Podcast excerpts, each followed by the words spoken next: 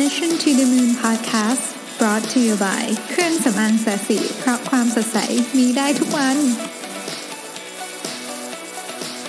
สวัสดีครับยินดีต้อนรับเข้าสู่ Mission to the Moon Podcast ตอนที่ 127 นะครับ วันนี้เป็นวันศุกร์ที่อ่า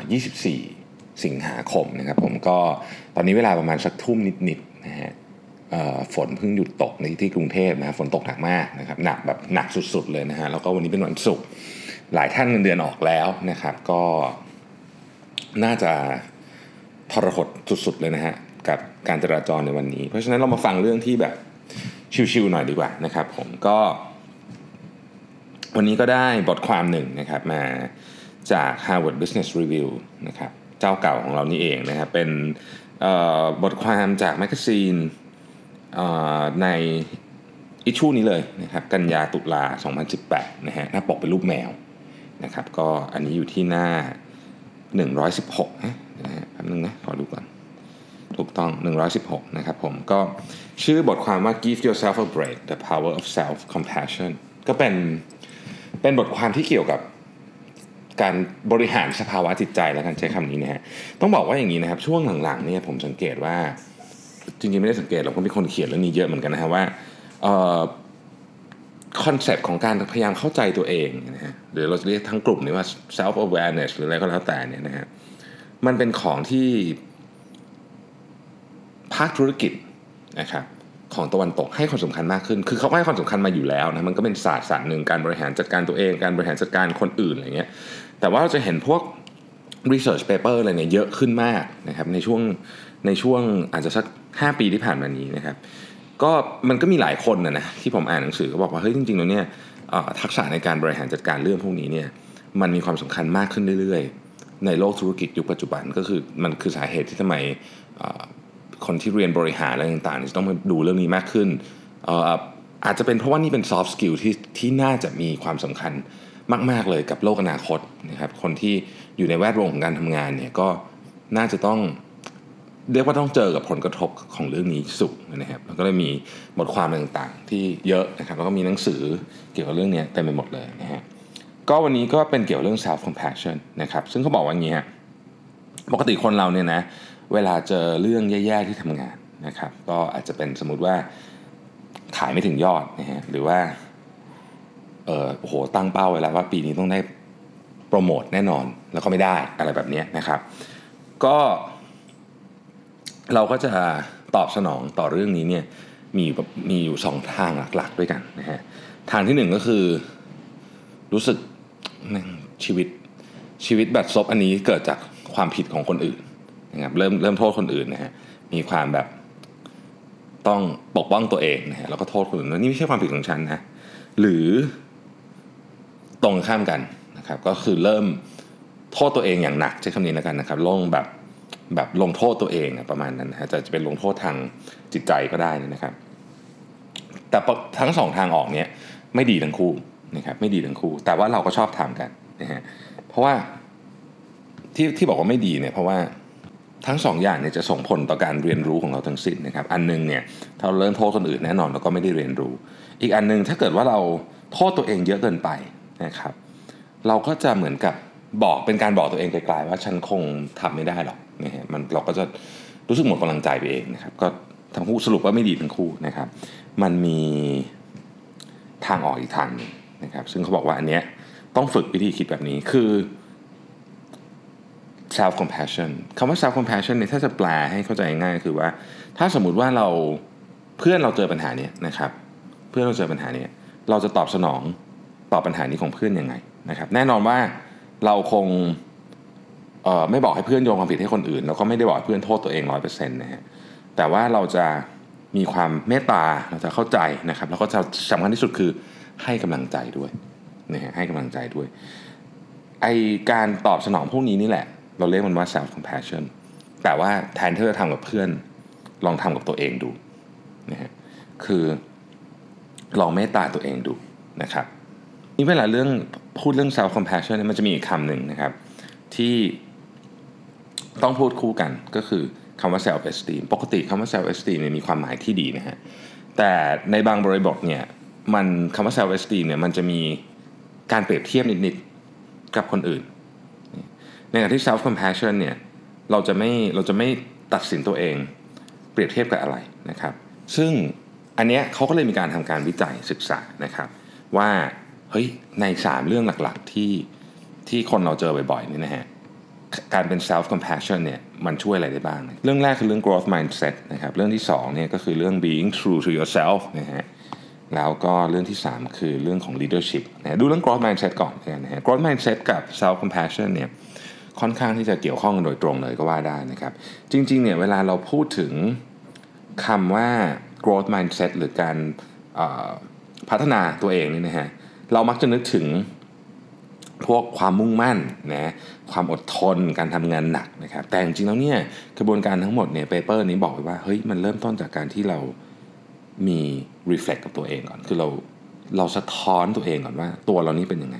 นะครับ คือสิ่งหนึ่งที่สำคัญมาก ๆ เลยนะ ที่จะทำให้เราสามารถพัฒนาได้ หรือมี self improvement ได้เนี่ยคือเราจะต้องเข้าใจก่อนว่าตัวเราเองเนี่ยมีความเข้มแข็งเรื่องอะไร นะครับและข้อจำกัดของเราอยู่ตรงไหนเข้าใจได้แบบจริง ๆ คือไม่อวยตัวเองจนเกินไป และไม่กดตัวเองจนเกินไป อันนี้เป็นเรื่องที่ค่อนข้างยาก เพราะคนส่วนใหญ่มีแนวโน้มที่จะเป็นทางใดทางหนึ่งนะครับคือไม่โอ้โหรู้สึกว่าฉันแบบโคตรเก่งเลยก็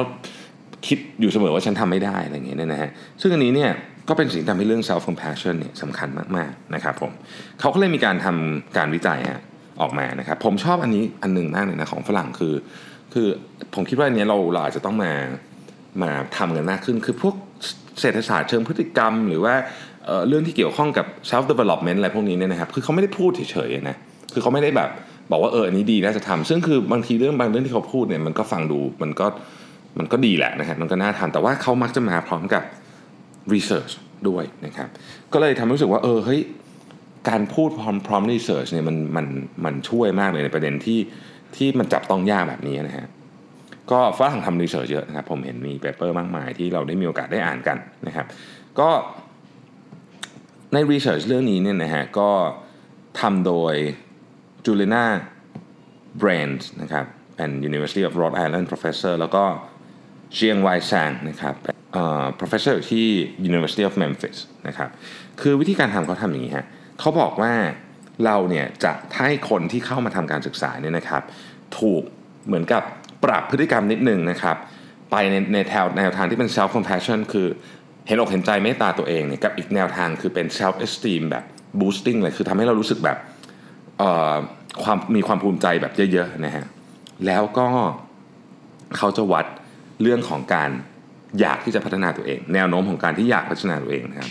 อะ ทบทวนใหม่นะฮะเขาจะพยายามทำให้คนกลุ่มหนึ่งเนี่ยมีความรู้สึกว่าเฮ้ยเป็นคนที่จะเห็นอกเห็นใจตัวเอง ในขณะที่คนในกลุ่มหนึ่งเนี่ยจะทำให้เป็นมีใส่แนวคิดเรื่องเกี่ยวกับความภาคภูมิใจของตัวเองเข้าไปนะครับ แล้วก็จะดูว่ากลุ่มไหนที่มี self improvement ที่ดีกว่า ฟังดูมันเป็นนามธรรมมากเลยเนาะแต่ผมก็คิดว่าโอเคแหละ มันก็มันก็น่าจะมีการวิธีการวัดได้นะครับ สิ่งที่เขาทำคืออย่างนี้ฮะ เขาเนี่ยให้คนที่เข้าร่วมวิจัยด้วยเนี่ยนะครับ นึกไปถึงเรื่องที่แบบแย่มากๆที่คนเหล่านี้เคยทำนะอาจจะเป็นเรื่องของอ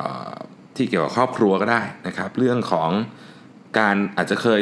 ลอกข้อสอบก็ได้นะฮะหรือว่าอะไรก็ตามที่เกี่ยวกับความไม่ซื่อสัตย์อะไรพวกนี้เนี่ยนะฮะแล้วก็ทำร้ายคนรอบตัวที่เขารักคนใกล้ตัวที่รักก็ได้นะครับ ทีนี้เนี่ยเขาก็ให้ทุกคน คิดถึงเรื่องนี้ใช่ไหมเสร็จแล้วเขาก็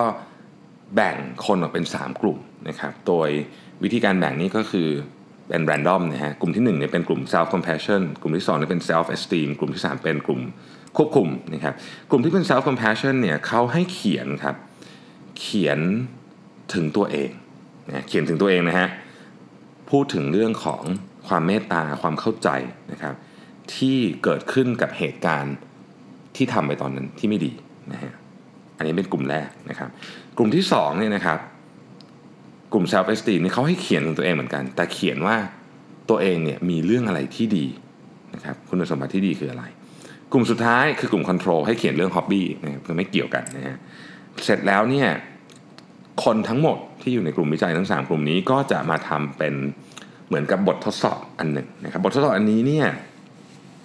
เป็นบททดสอบที่วัด ความอยากจะแก้ไขเรื่องที่ผิดพลาดในอดีต และความตั้งใจที่จะไม่ทำเรื่องที่ผิดพลาดอีกในอนาคตนะครับเขาค้นพบว่ากลุ่มที่ถูกให้เขียนเรื่อง self compassion พูดถึงเรื่องเมตตาตัวเองในพวกนี้นี่นะฮะมีแนวโน้มที่จะมีแรงจูงใจที่จะกลับไปแก้ไขสิ่งที่ผิดในอดีต และไม่ทำสิ่งที่ผิดอีกในอนาคต เทียบกับอีก 2 กลุ่มที่เหลือ และมีความแตกต่างที่ค่อนข้างที่จะชัดเจนนะครับ ซึ่งอันนี้เนี่ยเขาบอกว่าเออมันมันเป็นผลที่น่าสนใจนะทีนี้มันเกี่ยวกับเรื่อง growth mindset ยังไง คือ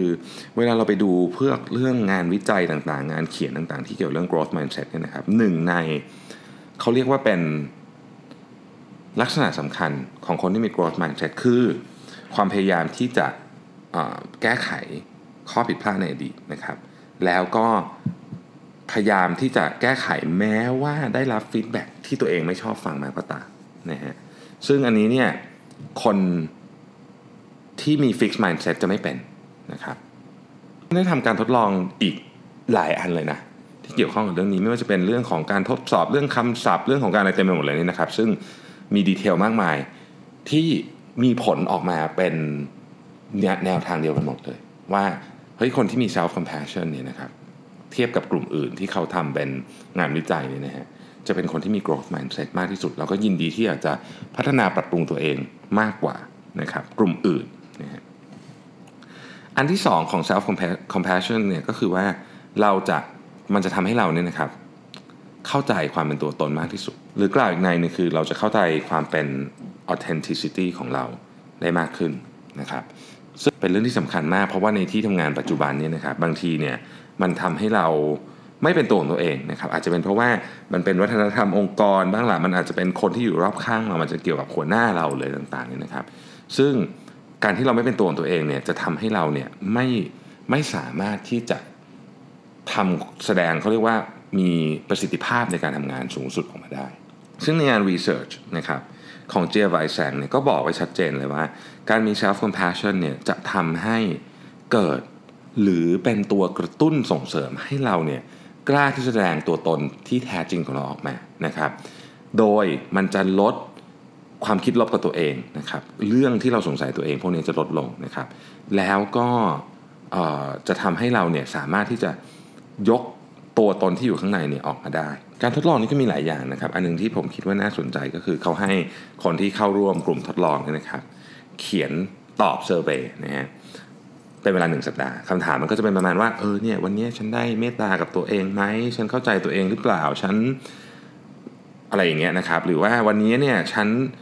มีความรู้สึกว่าฉันเป็นตัวตนแค่ไหนนะเขียนตอบเป็นอาจจะตอบเป็นเอเซตอบเป็นเปอร์เซ็นต์อะไรอย่างเงี้ยนะฮะแล้วก็เขาบอกว่าวันที่คนรู้สึกว่ามีตัวเองเนี่ยรู้สึกเห็นอกเห็นใจตัวเองและมีเมตตากับตัวเองเนี่ยวันนั้นเนี่ยคำถามที่เกี่ยวข้องกับความเป็น ออเทนติกของตัวเองความเป็นตัวตนที่แท้จริงเนี่ยจะสูงตามไปด้วย คือวันไหนที่เรารู้สึกเห็นอกเห็นใจตัวเองเนี่ยเราจะโชว์ความเป็นตัวตนของเราออกมามากขึ้นด้วยนะครับดังนั้นเนี่ยมันอาจจะกล่าวได้ว่าการมี self compassion เนี่ยจะช่วยให้คนเนี่ยนะครับสามารถที่จะทำงานหรือมีโอกาสได้เข้าใกล้งานที่ที่มันเหมาะสมกับบุคลิกภาพกับสิ่งที่ตัวเขาเป็นมากที่สุดนะครับอะไรเกิดขึ้นในกระบวนการนี้นะครับ เวลาเรา เห็นอกเห็นใจตัวเอง เข้าอกเข้าใจตัวเอง และไม่มีการตัดสินใดๆนี่นะครับ เราจะยกเขาเรียกว่าความกลัวที่คนอื่นจะไม่ยอมรับเรานะครับ หรือว่า social disapproval เนี่ยออกไป เพราะฉะนั้นตัวตนของเราจริงๆ ก็จะออกมา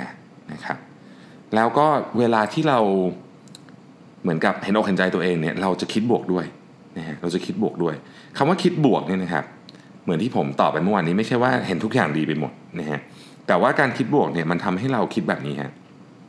เฮ้ยจริง ๆ ชีวิตมันก็ไม่ได้มีอะไรน่ากลัวมาก ลองดูสักตั้งหนึ่งไหมที่จะทำอะไรบางอย่าง ในกรณีนี้ก็คือแสดงถึงความเป็นตัวเองออกมานะครับอาจจะเป็นบางอย่างที่เราไม่ได้ทำมาก่อนหน้านี้ เราเก็บมันไว้ข้างใน เพราะว่าเรากลัวว่าคนอื่นจะไม่ยอมรับเรื่องนี้ แต่เฮ้ยทำไมต้องกลัวด้วยในงานรีเสิร์ชนี่บอกนะครับว่าคนที่เป็นคนคิดบวกเนี่ยฮะจะกล้า ที่จะพูดสิ่งลบๆเกี่ยวกับตัวเองออกมา เออ เอาใหม่นะ คนที่เป็นคนคิดบวกเนี่ยจะกล้าพูดสิ่งที่เป็นสิ่งลบๆหรือสิ่งที่ไม่ดีเกี่ยวกับตัวเองออกมา เช่น ประสบการณ์อันเลวร้ายนะครับที่เคยเจอในอดีต หรือว่าอะไรก็แล้วแต่ที่เป็นเรื่องที่ไม่ดีเนี่ยเขาจะกล้าพูดออกมาทำไมเขาถึงกล้าพูดออกมามากกว่าคนที่ทั่ว ๆ ไป เพราะว่าคนที่คิดบวกนะครับ จะมีความเชื่อว่าการที่ได้เป็นตัวตนเนี่ย ของตัวเองเนี่ยเป็นสิ่งที่ดีที่สุด ไม่ว่ามันจะเกิดเรื่องอะไรขึ้นมาก็ตาม เพราะฉะนั้นเขาพูดง่ายก็คือจะไม่โกหกตัวเองนั่นเองนะครับจะไม่โกหกตัวเองการไม่โกหกตัวเองเนี่ยตัวตนที่แท้จริงของเรา เราก็จะแสดงออกมาเป็นแบบนั้น เราเป็นคนยังไงเราก็จะแสดงออกมาเป็นแบบนั้น และในกรณีที่มันมีสิ่งที่ไม่ดีอยู่ในตัวตนของเราเนี่ยเราก็อยากจะแก้ไขนะเพราะเราเป็นคนคิดบวกนะอันนี้ก็จึงเป็นสิ่งที่บอกว่าเฮ้ย self compassion เนี่ยมันมีประเด็นที่สำคัญมาก อีกอันหนึ่งก็คือ leadership นะ leadership ต้องบอกว่าอย่างนี้ครับ คนที่เป็น self compassion คือเห็นอกเห็นใจตัวเองนี่นะฮะ ก็มักจะเห็นอกเห็นใจคนที่เราอยู่รอบข้างด้วย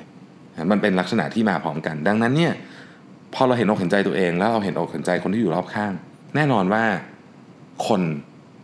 ก็อยากให้เราเป็นผู้นำนะฮะเพราะลักษณะนี้มันจะเป็นลักษณะที่ทำให้เราเนี่ยนะครับใส่ใจกับเรื่องเล็กๆ รอบๆข้างตัวเองเยอะขึ้นนะครับ เราจะ สนใจกับเรื่องของความรู้สึกของคนที่อยู่รอบตัวเรานะครับแล้วเวลาเราให้ feedback เนี่ยเราก็จะให้แบบเมตตา เพราะว่าเราเมตตาตัวเองเราก็อยากจะเมตตาคนอื่นด้วยนะฮะเราก็จะให้ feedback แบบที่เราพูดแบบนี้เรารู้ว่าเป็น constructive feedback นะครับก็คือมันมันทำให้เขาเนี่ย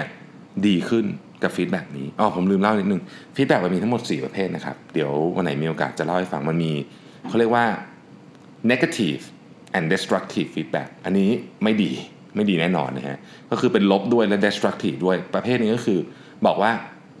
ไม่อะผมไม่ชอบผลงานของคุณแต่ไม่บอกว่าอะไร อันนี้คือไม่ดีนะครับ มันมี negative แต่ว่า constructive feedback ก็คืออาจจะตำหนิแต่ว่าบอก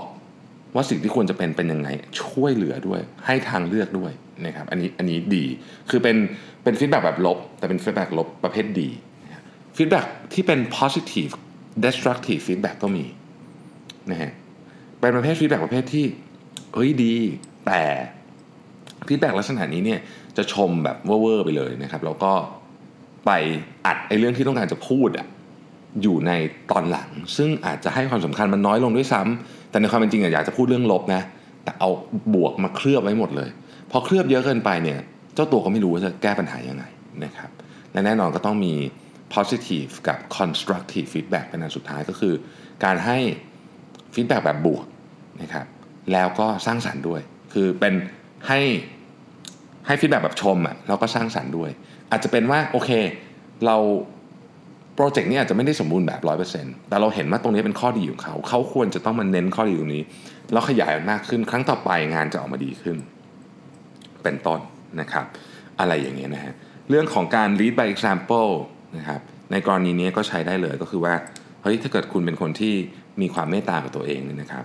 คนและเมตตาต่อผู้อื่นรอบข้างเนี่ยคนจะเข้าใจเรื่องนี้แล้วตัวเขาเอง ลูกน้องคุณเนี่ยก็จะเริ่มเมตตากับตัวเองมากขึ้น แล้วก็ทำแบบนั้นต่อๆไปด้วยนะครับ ทีนี้คนที่อยากจะมี self compassion เนี่ยนะฮะก็เขาบอกว่าจะต้องถามตัวเองบ่อยๆ 3คำถามนี้คือ1นะครับ am I being kind and understanding to myself ก็คือ เราเมตตาตัวเองไหมเราเข้าใจตัวเองหรือเปล่านะครับข้อที่ 2 คือ do I acknowledge shortcomings and failure as experience shared by everyone นะก็คือเฮ้ยเรามองไอ้ข้อผิดพลาดเรื่องล้มเหลวเนี่ยเป็นยังไงนะครับข้อที่ 3 am I keeping my negative feelings in perspective คือเราเห็นไหมว่าตอนนี้เรามีความคิดลบอยู่นะครับจริง ๆ อันนี้เป็นคำถามที่พอเราถามตัวเองปุ๊บเนี่ยเราก็จะเข้าใจตัวเองมากขึ้น แล้วบางที ความเป็นอกเห็นใจของเรานี่แหละจะเป็น คือบางทีเราไม่สามารถขอเรื่องพวกนี้จากคนอื่นได้ตลอดเวลา เพราะฉะนั้นบางทีความเห็นอกเห็นใจตัวเองเนี่ยนะครับ จะเป็นกุญแจสำคัญหรือหรือเป็นจิ๊กซอว์สำคัญในการหาคำตอบบางเรื่องนะครับ ก็เขาปิดท้ายด้วยประโยคที่ผมชอบมากเขาบอกว่าถ้าเกิดคุณรู้สึกแบบกำลังต้องต่อสู้กับเรื่องนี้คือรู้สึกว่าเฮ้ยเวลาฉันทำอะไรผิดพลาดเนี่ยฉันไม่โทษคนอื่น ฉันก็โทษตัวเองฉันเละเทะไปหมดนะครับ ก็ต้องบอกว่า self compassion นี่เป็น skill นะต้องฝึก เพราะฉะนั้นถ้าเกิดวันนี้ยังทำได้ไม่เยอะไม่เป็นไรไม่ต้องซีเรียสนะครับเดี๋ยวในอนาคตมันก็จะทำได้เยอะขึ้นเองนะฮะแต่ต้องซ้อมมันบ่อยๆนะครับ ก็บทความจาก Harvard Business Review นะครับ โดยเมื่อกี้ลืมบอกชื่อเขาใช่ไหม Serena Chen นะครับเป็นผู้เขียนเจ้าของบทความนี้นะฮะก็ไปแบบเบาๆนะวันนี้ก็อาจจะไม่ได้ดีเทลอะไรมากมายแล้วก็เป็นแบบนามธรรมนามธรรมนะฮะแต่ว่าอย่างที่บอกครับผมคิดว่า เรื่องพวกนี้เนี่ยมันค่อยๆศึกษาไป แล้วมันจะเป็นสิ่งที่สำคัญมากสำหรับการทำงานหรือจริงๆการใช้ชีวิตด้วยนะในอนาคตนะครับเรากำลังก้าวสู่อีกยุคหนึ่งที่วิธีการทำงานแล้วก็สภาพทางเศรษฐกิจ สภาพทางธุรกิจเนี่ยมันไม่เหมือนเดิมแล้วนะครับเพราะฉะนั้นเรื่องนี้เนี่ยก็น่าจะเป็นความสำคัญและสกิลที่จะมีประโยชน์มากๆในอนาคตก็ฝึกฝึกกันไว้นะครับผมสำหรับวันนี้เนี่ย ต้องขอบคุณมากที่ติดตาม Mission to the Moon Podcast นะครับแล้วก็ใครที่ยังอยู่บนรถนะฮะหวังว่าพอดแคสต์นี้จะช่วยให้ท่านแก้เซ็งไปได้ระดับหนึ่งนะครับ ก็ขอให้ทุกท่านเดินทางถึงบ้านถึงที่หมายโดยสวัสดิภาพนะครับ วันนี้ขอบพระคุณมาก ๆ ที่ติดตามแล้วพรุ่งนี้พบกันใหม่ สวัสดีครับ